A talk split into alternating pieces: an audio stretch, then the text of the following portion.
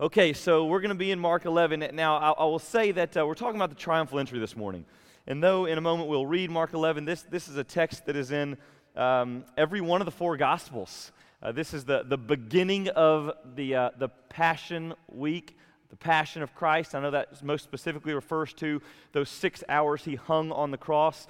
But but his passion begins without a doubt on this day, and you'll see that in demonstrative form Um, as he enters the city. And uh, all four gospel writers give substantial amount of ink to this passage um, and uh, and this week.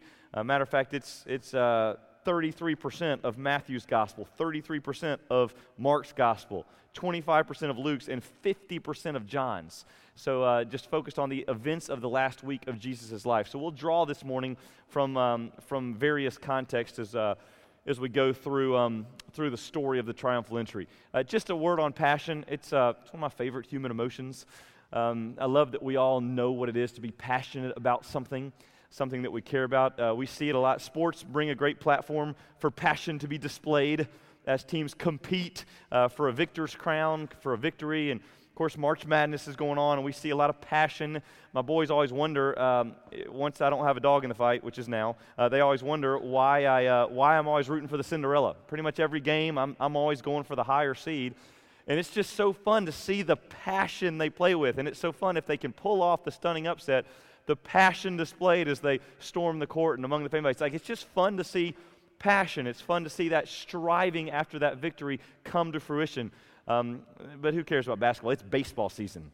And uh, baseball began yesterday. Uh, it was supposed to begin earlier in the week, but we had rain. So yesterday, both, all three of my boys that are playing had opening day, so two games. And, and it, it just, uh, a moment particularly tickled me in uh, uh, Luke and Jonathan's first game coach pitch. And Luke probably is bitten by the bug a little harder than all of us. He's definitely a chip off the old block here. He loves baseball with a great passion, and it was really fun. It was his, his first time on base of the new season, of the new year, just waiting nine months since the last game for this moment.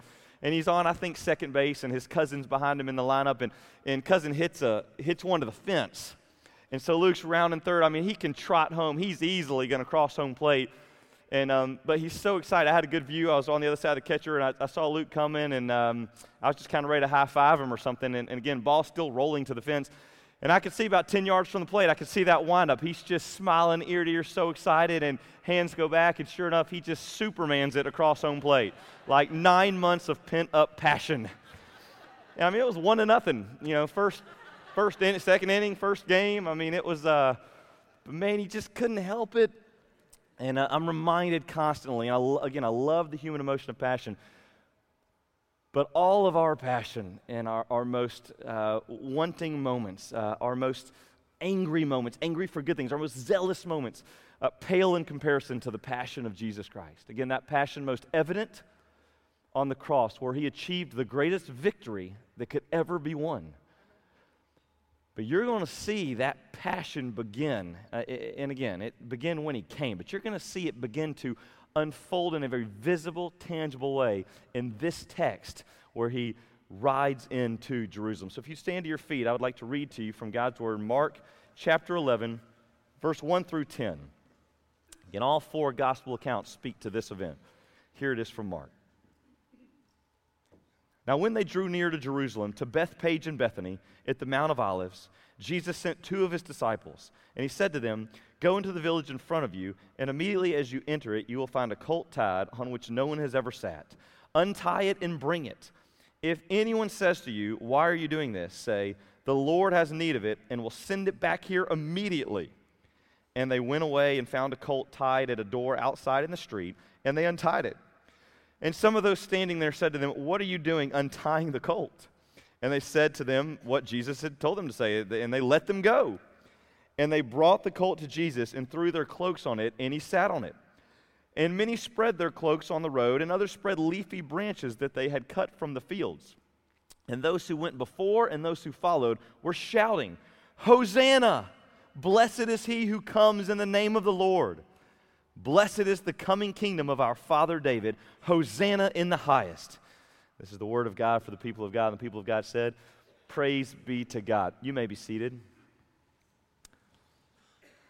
Father, as we look longingly at this historical event, at this text. I pray that we would not merely see what happened, not even merely see why it happened, but in the studying of the event and the understanding of the motive behind it, our hearts would be kindled afresh with a deep appreciation and gratitude and joy and hopefulness of a God who has seen us in our sin and loved us.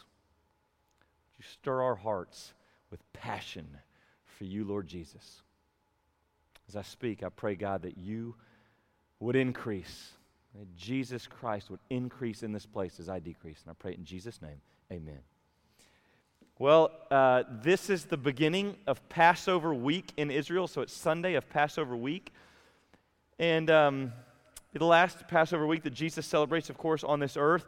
And what you must know about Passover is it's a time when uh, every Jew is required by law, every Jew within a huge radius of the city is required by law to come back and to uh, be a part of this, uh, this week-long feast, uh, which culminates with the sacrificing of uh, the lambs, lambs to be slain, uh, their blood uh, to be um, uh, spread over doorposts to remind the Jews, well, really of two things. One is to remind them all the way of fifteen hundred years ago when the first Passover feast happened, when uh, the Lord commanded Moses in the series of plagues that he would use to free his people from captivity in Egypt, soften the heart of Pharaoh, loose his hold, and send the Israelites out into the desert where they would wander forty years before coming to the promised land. Well, at that time, the Lord said to Moses, here's what I want you to do. Um, it's the, the month of uh, Nisan. Uh, on the on the uh, tenth day, I want you to take a lamb, and, uh, and you're going to take it into your home, and your family's going to get to know this lamb, attached to this lamb. My kids would be all over Fluffy if this were still happening. And then on the fourteenth day, though, here's what you're going to do. Dad, you're going to have to take the lamb and slaughter it. Now, that's going to involve an explanation. Uh, but you're going to slaughter this lamb, and you're going to take its blood, and you're going to smear the blood on the thresholds, on the doorpost. And here's what I'm going to do. I'm going to send an angel. God's saying this. I'm going to send an angel of death through the camp. The angel of, the de- of death will take the firstborn of every family and every flock, except where he sees blood on the threshold, because here's what the angel of death will do. Wherever anyone is under the blood of a lamb, they will be spared from judgment. God could have chosen to spare the Israelites in any number of ways. He chose this one because in it, not merely would he uh, free them from bondage in Egypt, but he would continually point them, not just that once, but fifteen hundred years of Passover celebrations from thence to Christ. He would point them towards a day when he will ultimately send a final sacrifice, a lamb to be slain, that whosoever believes in him, they will be under the blood of the lamb and they will be spared in judgment by grace, through faith, in the blood of a lamb. So the Israelites still gathering in Jesus' day, over two million, get, just, just get your mind around that, two million Jews flocking into the city, packing it out. They said over two hundred fifty-five thousand lambs were slaughtered in this at this Passover ceremony. Can you imagine? And, and, and, and all this, this ritual still going, celebrating. God was faithful to free us from our captives and bring us into his land, but also remembering that one day he will ultimately, ultimately be faithful to send the final Passover lamb. By the way, this is why John the Baptist's ministry, his forerunning ministry, in the Gospel of John, he's right here at Bethany, and when he sees Jesus, do you remember his the first words out of his mouth? He's there baptizing, offering a baptism of repentance, and he sees Jesus, and he says, "Behold the Lamb of God." There he is. This is why Christ. Uh, this is why Paul, writing to the Corinthians, calls Christ our final Passover lamb. That's what he is. He came to be slaughtered for the sins of mankind, once and for all. That his blood be shed as the final Passover sacrifice. Well, understand this: that at this point in Jesus' ministry career, he as, is at very serious odds with the uh, Jewish leadership. Um, the Pharisees, the Sadducees, specifically the Pharisees. Here, here was the problem. Uh, they were awaiting a, a Messiah, absolutely. They were trying to obey every jot and tittle of the law as they waited for Messiah. They were looking for someone to free them from the oppression of the Romans. And the word came that this, um, this uh, kind of messy prophet from Nazareth, this meek and mild, this turn the other cheek Jesus, some are saying he's the Messiah. He's claimed to be Lord of the Sabbath. You don't claim that unless you're a blasphemer or you're God. And they're looking at him going, no, that's that's not him. He's not the one that's going to get it done. And uh, Jesus saw their aloofness to the prophets. He saw their hard-heartedness because they were welled up with self-righteousness, which is uh, antithetical to the very nature of the gospel. They didn't see their need. He saw that they put a great yoke on the people in, uh, in the way they they they uh, they lorded over them, their spirituality, and the way they forced worship upon them. So he saw, and he called it out. He said, you guys are like whitewashed tombs. You look so great. Everything's all put together. And the inside, you're rotting to death. They didn't appreciate that. Um, Jesus and the Pharisees were at serious odds. They wanted to kill him. They had put out a, a, a warrant for his arrest.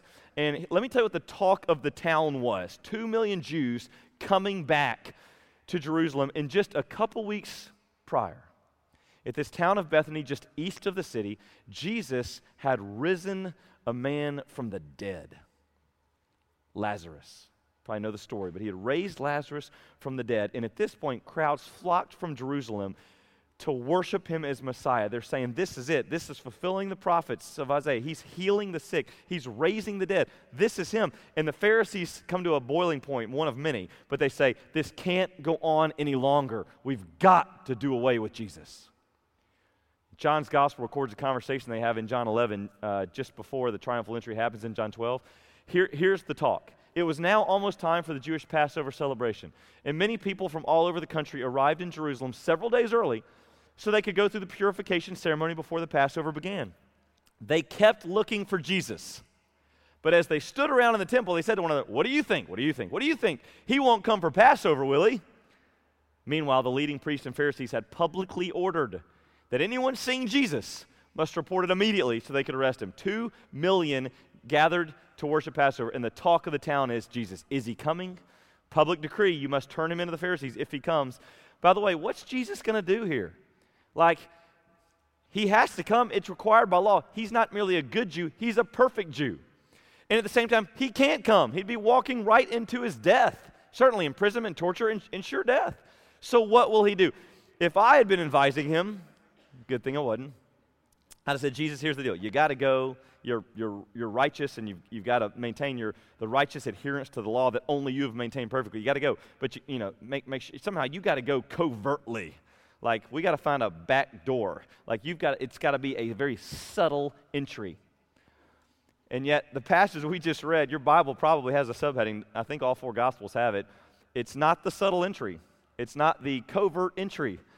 Your Bible probably says what mine does, which is the triumphal entry. That gives you a hint. Jesus isn't going to stay away. He's not cowering back in fear. Again, he came for this very purpose. As Isaiah prophesied, like a lamb who would be led to the slaughter. He knows. He would say in the Gospel of John, this is my hour. Let the Father be glorified in what's about to happen. He knows. He said in that same passage, unless a grain of wheat falls to the ground and dies, it cannot bear fruit. He knows what's going to happen. Now, the first thing I want to point out, verse one, when they drew near to Jerusalem, to Bethphage and Bethany at the Mount of Olives, is when Jesus sent the two disciples out. Now, let, let me just let me just stop and say this. Uh, the first thing I want you to notice, I just want to make some observations about a historical event this morning. The first is that he came from the east. Geographically, um, uh, Jerusalem has uh, eight gates that you can enter and exit from, and uh there is a prominent gate on the eastern side that's called the Eastern Gate. Makes it easy for a guy like me to remember. And, uh, and, and it was very ornate, probably the most beautiful gate. It's called the Beautiful Gate. It's also called the Golden Gate. So if you ever read about the Eastern Gate, Beautiful Gate, Golden Gate, that's the same gate. It faces right over the Kidron Valley up to the Mount of Isles, which is not much of a mountain. It's more like a ridge. Okay, and uh, and it faces up to there. It, where on the other side of that is Bethany and Bethphage.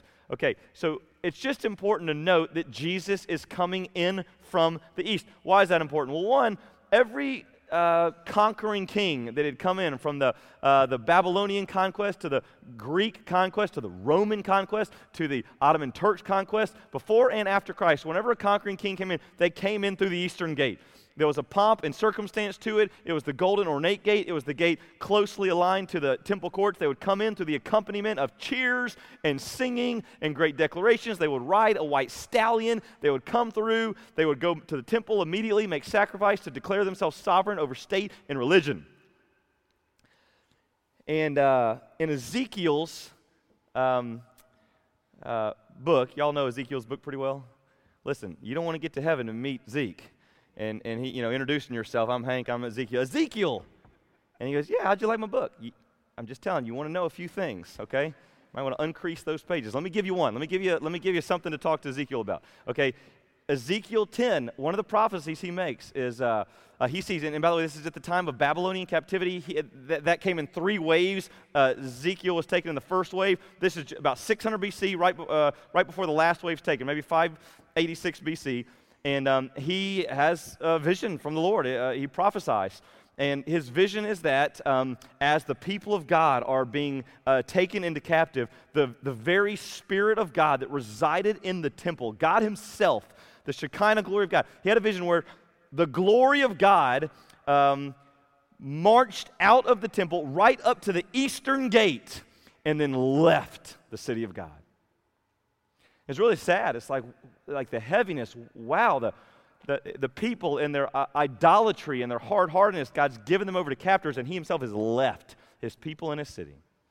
Now, next thirty-three chapters, uh, you get great troublesome prophecy about the weightiness of the idolatry, about what God will one day do in reassembling the dry bones in the valley and breathing life into them. And then you come to chapter forty-three, forty-four, and Ezekiel prophesies again.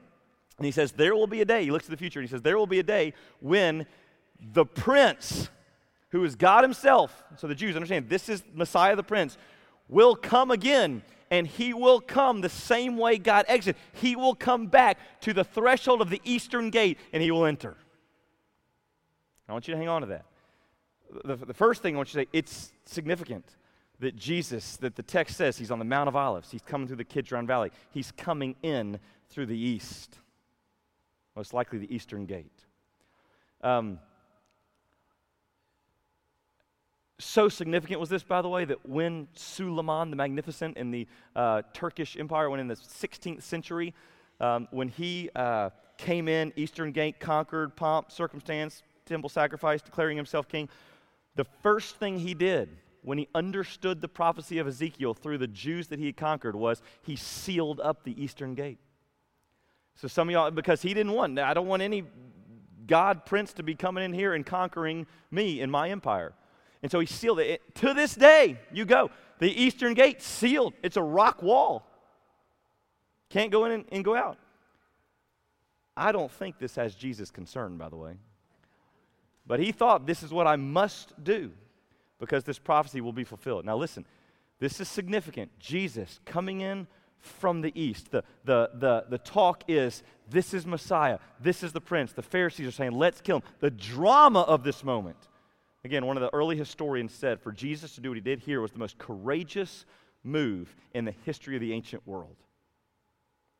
And as he begins to come in, look what he says here. He says to two of his disciples, go to the village in front of you. Immediately as you enter it, you'll find a colt tied on which no one's ever sat.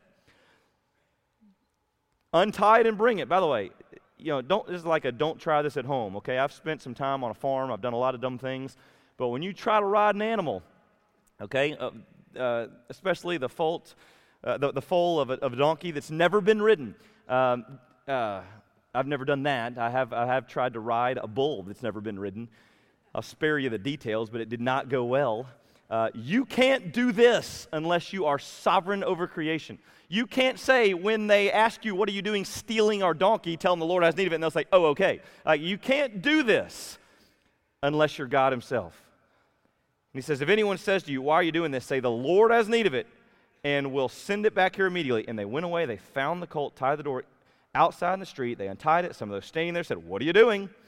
And they told them what Jesus said, and they let them go. Now, uh, I want to just stop again and ask, uh, make an observation, ask the question, what is going on? Why is Jesus doing this? If you're like me, this, this doesn't seem like this will intimidate the Romans. What's he doing? Um... If you're familiar with the Old Testament, the, the, the Old Testament in general is a conversation. It's a relationship between God and Israel. And central in that relationship is the promise of God, not just of a land that he will give them, but through his people, the Israelites, that he will bring uh, a Messiah who ultimately saves them from their sin. That something happened back in the garden, that something happened back in the original covenant with, with Adam and Eve, that when sin entered, when they disobeyed God and ate of the apple, they lost relationship, they lost intimacy, they were separated from God. God said, in that moment, I'm going to deal with it. In that very moment, he said, look, One day I'm going to send one. He will crush the head of Satan. Satan will bruise his heel, but he'll crush him. I'm going to bring one one day who will redeem what is broken, who will rescue my people and reconcile them to me. The Old Testament is a is a relationship being established where it's every page of the Old Testament is it's whispering forward. Someone's coming. Someone's coming. Genesis all the way through Malachi is anticipating. You can't read your Old Testament. I mean, they're all expectant. It's a growing anticipation for the coming of Messiah. Now, if you're a Jew in this day, you were raised and your focal point is coming of Messiah. That's what we can't miss. Ironically, that's what we cannot miss. There's dozens of prophecies dealing with uh, where he would come from, where he would be born, uh, what he would do, why he would do it. And if you're a Jew, you knew these prophecies. They were the earliest things you learned and made a part of your heart. And one of the most famous ones that every Jew knew is in Zechariah chapter nine nine. Look at this. Rejoice greatly, O daughter of Zion. Shout aloud, O daughter of Jerusalem. There's something, there's, there's reason for rejoicing. Behold, your king. Now, by the way, this is long after uh, the time of, uh, of David's reign. So make no mistake, your king, singularly given like that, is no other king than the king. He's coming to you, righteous. There's only one who is righteous. And having salvation. There's only one who brings salvation. Look at this. Humble and mounted on a donkey. How about that? He's going to come humble and mounted on a donkey, on a colt, the foal of a donkey. Now, again, if you're a Jew, this is one you know. We are expectant of a Messiah who is a prince to come from the east and who's going to be riding on a donkey, the, fo- the colt, the foal of a donkey. Um, there, there is, there's folks that say, you know, I don't know that Jesus ever really claimed to be the Messiah. uh, when Jesus said, go get me a colt, the foal of a donkey, to ride in from the east into Jerusalem, that's about as strong as a messianic claim as you can make. This was Jesus declaring himself to be the anointed one, the Son of God and the Messiah. And again, only because of the, only because their hearts were so soured, only because of their uh, anguish at the idea of Jesus reigning, only because of their Uh, bitterness that, that he would not come and conquer the Romans. Did the Jewish leadership try to lead the people astray and say, no, he's not the one? But understand that Jesus knows the prophecy. Every Jew knows the prophecy. He's purposefully fulfilling the prophecy. And I want you to notice, as he does so, the reaction he gets. This is no accident. This is no coincidence. The people before him and behind him, look what they do. They spread cloaks on the ground, on the road, and they spread leafy branches. The Gospel of John says palm branches that they had cut from the fields. And those who went before and those who followed, they were shouting. Listen to what their chant is. Hosanna!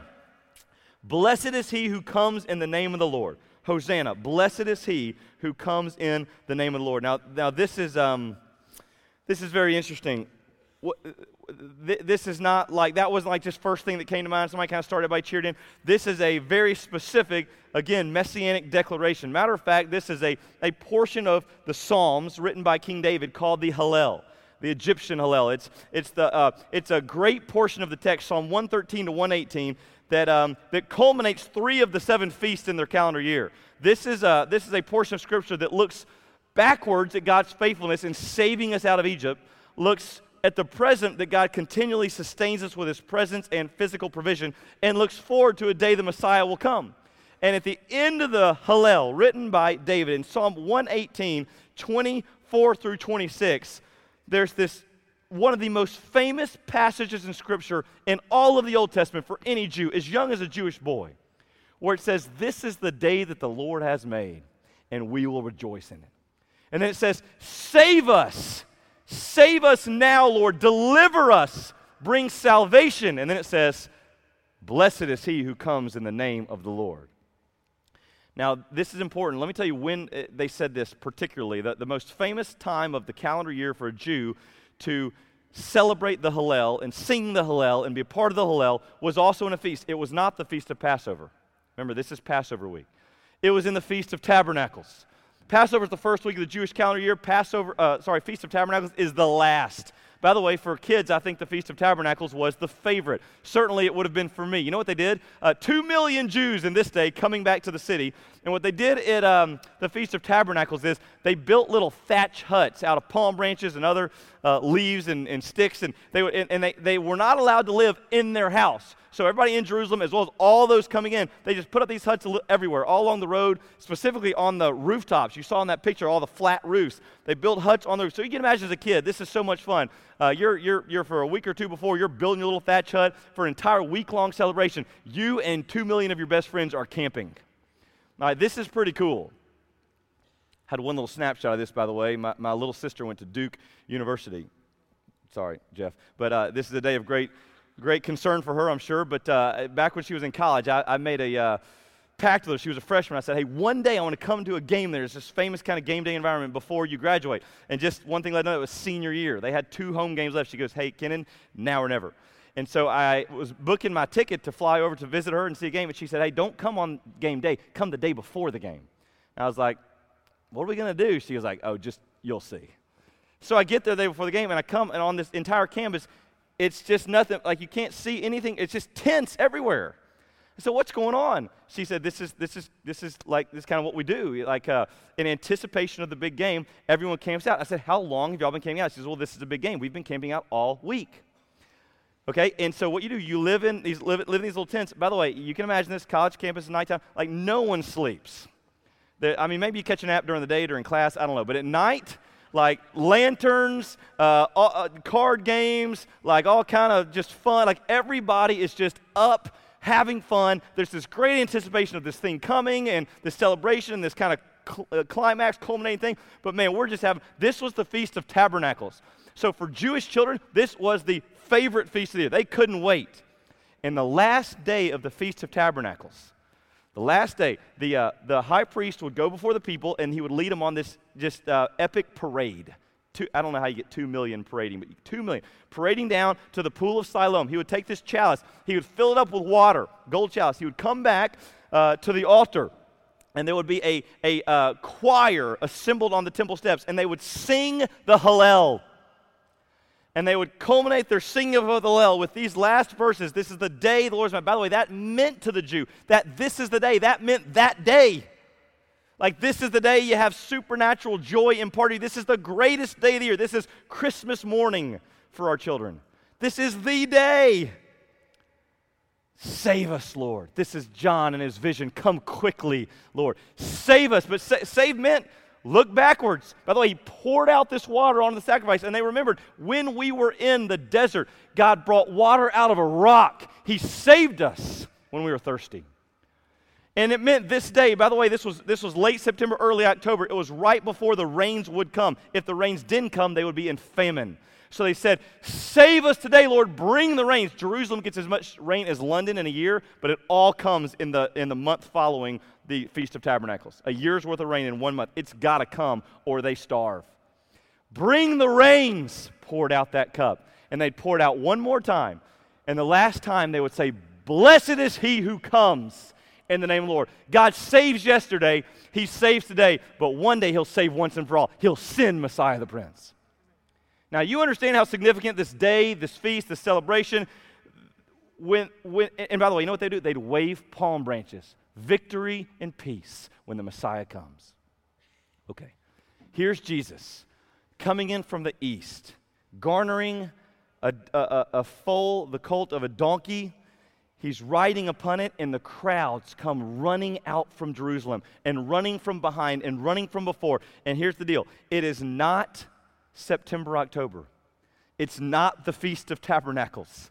No, this would be like trying to go find a Christmas tree this week at Lowe's to set up for next weekend. Somebody say, oh, oh, buddy, you're confused. Wrong celebration, right? But they grab palm branches from the fields, and they begin waving the palms, and they quote the Hallel. They say, bless, they say, Hosanna. That means save us now. Save us now. Like, this is the fulfillment of everything we have been longing for, looking forward to, our prophets have talked about. This is it. You're it. Blessed is he who comes in the name of the Lord. Again, this is a messianic declaration, a chorus of messianic declaration of Jesus Christ. And um, the Pharisees see what's happening.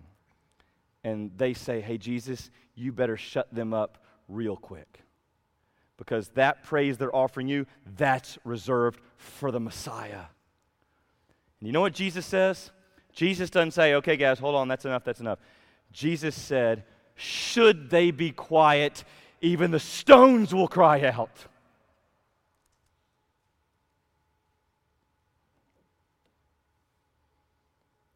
This is before his ego I am-y moment in the garden where they says, we're looking for Christ, and he says, I am he. But this right here is a moment where he assumes the title of Messiah. He says, if they don't, creation will. Because all of creation, subjected to futility, hopes for. Creation is personified. It hopes for something. It longs for a day when the sons of God will be revealed. They don't say it, the stones will say it. I am he. And then Jesus does something. By the way, that's recorded very clearly in the Gospel of Luke, and so is this part. Jesus approaches the city amidst the declaration of his messiahship. And in the midst of the culminating moment of his public ministry, what, what ought to be the celebration of all celebrations, he stops and he surveys the city, and Jesus the Christ weeps. It says in Luke's Gospel, he weeps. And you, how, how is he weeping? This is they're claim, they're declaring he's the Messiah. This is the long-awaited day. This is the greatest day. Supernatural joy. It's the fulfillment of every Feast of Tabernacles, Yashanah celebration. This is it. And he weeps because Jesus knows that he has not come to establish his throne forever. Not yet. He knows that he has come as a sacrificial lamb, as a Passover lamb to be sacrificed. He knows he's walking to his death like a lamb to the slaughter. And by the way, he's not weeping because he's going to die. He's weeping because they're going to die. He's weeping because their hearts are hardened. And from the beginning of his ministry, Matthew nine, when he looks out at the people as uh, sheep with no shepherd, as those harassed and helpless, his heart, splagnitsomai, it burst open to the very final moments of his time on this earth as he hangs on the cross and he says, Father, forgive them. They know not what they do. Beginning to end, you see the compassion of Jesus. You see his heart for those who are hard-hearted towards the mercy of God. And he weeps. They have missed the day of their visitation. That's what he says. That's what he says in Luke's Gospel.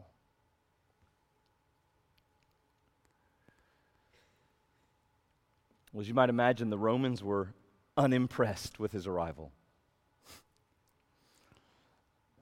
The the Jewish authorities were angry. There was such a mob and such a following, they couldn't just kill him. And and frankly, he he interrupted their um their their pompous procession of themselves. He interrupted their building of their own kingdoms and their own names. As a matter of fact, they were using his father's house, the temple, to make money off all of the trading and buying of animals that was going on. He literally inconvenienced their pursuit of the things of this world with his arrival.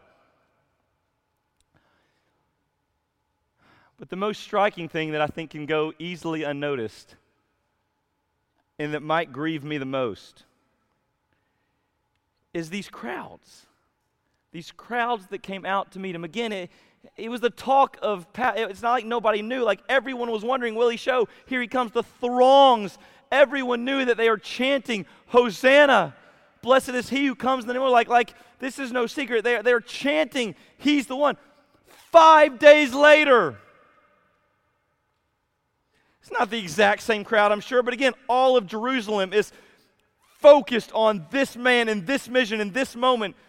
And the crowds gather again, the throngs in the wee hours, and they chant something, and it's entirely different. Five days later, they're chanting, crucify him! Crucify him.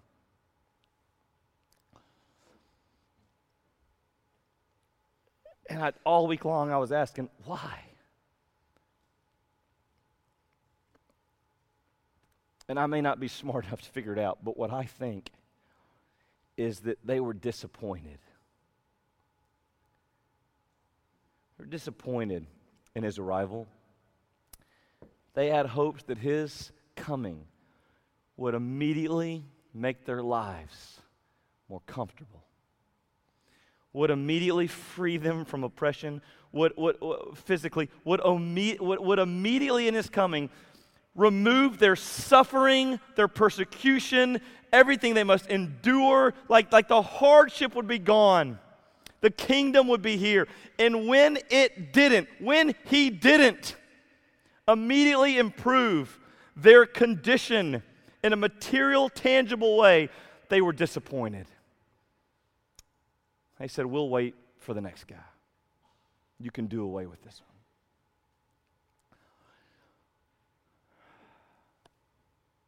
And so they, they killed him. And they thought that was the end. The Jews thought it was the end. The Romans thought it was the end. It would have been the end had it not been for three days later. We're going to talk next week about what happened then. But I don't want to tell the story of his coming to the city, his triumphal entry. I don't want to merely tell this story without at least pointing to the story that this story points to. Like, he came to die, just as the prophets said he would. He had to. But understand that every promise of God is a yes in Jesus Christ. Everyone has been fulfilled or will be fulfilled. And the prophets also say he will come and he will establish his throne and he will reign. Can I tell you what Revelation says? There's going to be a day where Jesus Christ comes again from the east. And look what the text says in Revelation nineteen. Then I saw heaven opened, and behold, a white horse. Now, when he comes in that day, he will not be on a donkey. He has come gentle, righteous, and having salvation. He has extended the mercy of God, that anyone that understands their separation and trust in him will be covered by the blood of the Lamb. This is the day that grace is offered. The day is coming where judgment will be threshed out. And it says the one sitting on this white horse is called Faithful and True, and in righteousness he judges and he makes war. His eyes are like a flame of fire, and on his head are many diadems, and he has a name written that no one knows but himself. He's clothed in a robe dipped in blood, and the name by which he is called is the Word of God. And the armies of heaven, arrayed in fine linen, white and pure, were following him on white horses.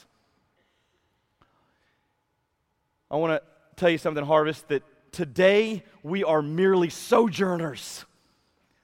We're merely passing through a strange land with strange kings.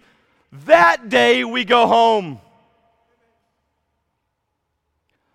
Today is the day we see in part. That day is the day we see in full. Today is the day we suffer. Today we are persecuted. Today we are called to endure. That day, he wipes every tear from our eye.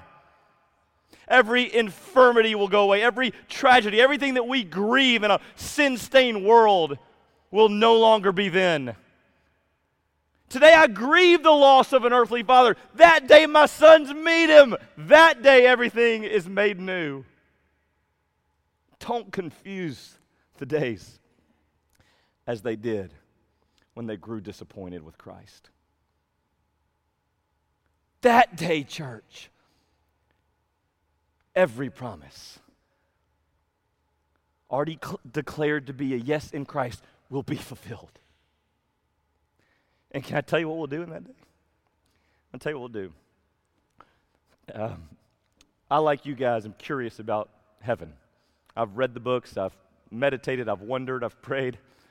I don't know what all heaven entails. I, entails. I think it's more than than merely a uh, an everlasting, eternal song um, based on evidence in the scripture. I think we do some other stuff. Eat, drink, play baseball. I think there's other things going on. But I but I will say, I will say that um, there's going to be a great time that never must end. of us doing what our heart desires, and that's praising Jesus. There are songs given us in Revelation that are songs of glory. Like, we can practice them now. And, and one, one of the songs, my favorite, is uh, found in Revelation seven. I love it because it's led by the martyrs. It's led by those who gave their lives, and, and they rise up and sing a song. And, and, and look at this. It says, "After this I looked, and behold, a great multitude that no one could number, from every nation, from all tribes and peoples and languages, standing before the throne and before the Lamb, clothed in white robes, with palm branches in their hands, and crying out with a loud voice, 'Yashanah! Salvation belongs to our God, who sits on the throne, and to the Lamb, the one who came to be slaughtered that he might come again to reign.'" He has saved us. And we will sing of the salvation of Messiah the Prince. And we'll never quit singing. C S Lewis says, "When that day comes, every day as we know it is no longer. When the author comes onto the stage, the play's over." He says, "When that day comes, many will desire to choose Christ." He said, "You're unable to choose Christ in that day." He said, uh, "That's like choosing to, to sit down when it has become impossible to stand up. In that day, every knee will bow and every tongue will confess that Christ is Lord." This is the day for choosing Him. That day we recognize whom we have chosen. And he says, for some it'll be a day of great horror, and for others of sheer delight. I have no doubt that when he comes, some will be disappointed. They'll be disappointed that they received Christ and put him in the passenger seat. They'll be disappointed. Disappointed they received and then rejected. And there will be many that are inconvenienced, that immediately it halts all of their great and glorious worldly pursuits of building their own kingdom on this earth. It'll end. And none will be unimpressed. This day, this triumphal entry we've read about, is to stir our affections for that day, that we live every one of these days accordingly. I want to tell you that you, you don't have to wait till Easter Sunday to choose Christ. Um, you know what Jesus did at the very last Feast of Tabernacles he attended? Six months before this, he was there, faithful Jew, living in a tent somewhere, living in a hut, thatch hut on somebody's rooftop. And on that seventh day, they went to the pool of Siloam. And they gathered the water and they brought it back to the steps and they sang the Hallel. And it says in John seven that Jesus stood up and shouted out, pouring out the water, "If anyone is thirsty, let him come to me and drink. For whoever believes in me, as the scriptures have said, from him will flow rivers of living water." I can say it no better. If anyone is thirsty, come to Jesus. We're going to have a time of communion to end our service. Um... I'm going to ask our ministry team right now to come up and stand in the gaps front and back. The idea of this time is for us to all come to Jesus. If you've never acknowledged Him as Lord and Savior, as Messiah the Prince, and you want to you want to make Him yours, you want to receive Him today, receive His Lordship, uh, we would ask you to come. If you're thirsty, come. We'd love to pray. We'd love you to talk to one of these folks that are being assembled. We'd love to pray over you, pray for you. We'd love to take communion with you. For any of you that know Jesus, we still are invited to come to Him this morning. We come to a table that has symbols of His body broken, His blood shed for the forgiveness of our sin. We come to Jesus. Father, thank you that you are good and that you are so gracious, and in the eternal redemptive plan that you have foreseen from ages past, from eternity past, you have chosen to love us in the midst of our rebellion. We, in Christ, we don't get what we deserve, judgment. In Christ, we get what we don't deserve, everlasting life, and abundant life, victorious life. We live in a victory that is coming because it is as sure as today. So we are victorious in Jesus. Or anyone that's here today that doesn't feel victorious, that feels lonely and empty, ashamed of their sin, thirsty for righteousness that they know as well as I do we cannot attain, may they simply heed the words that you gave. Come to me. You'll never thirst again. May they come in Jesus' name. Amen.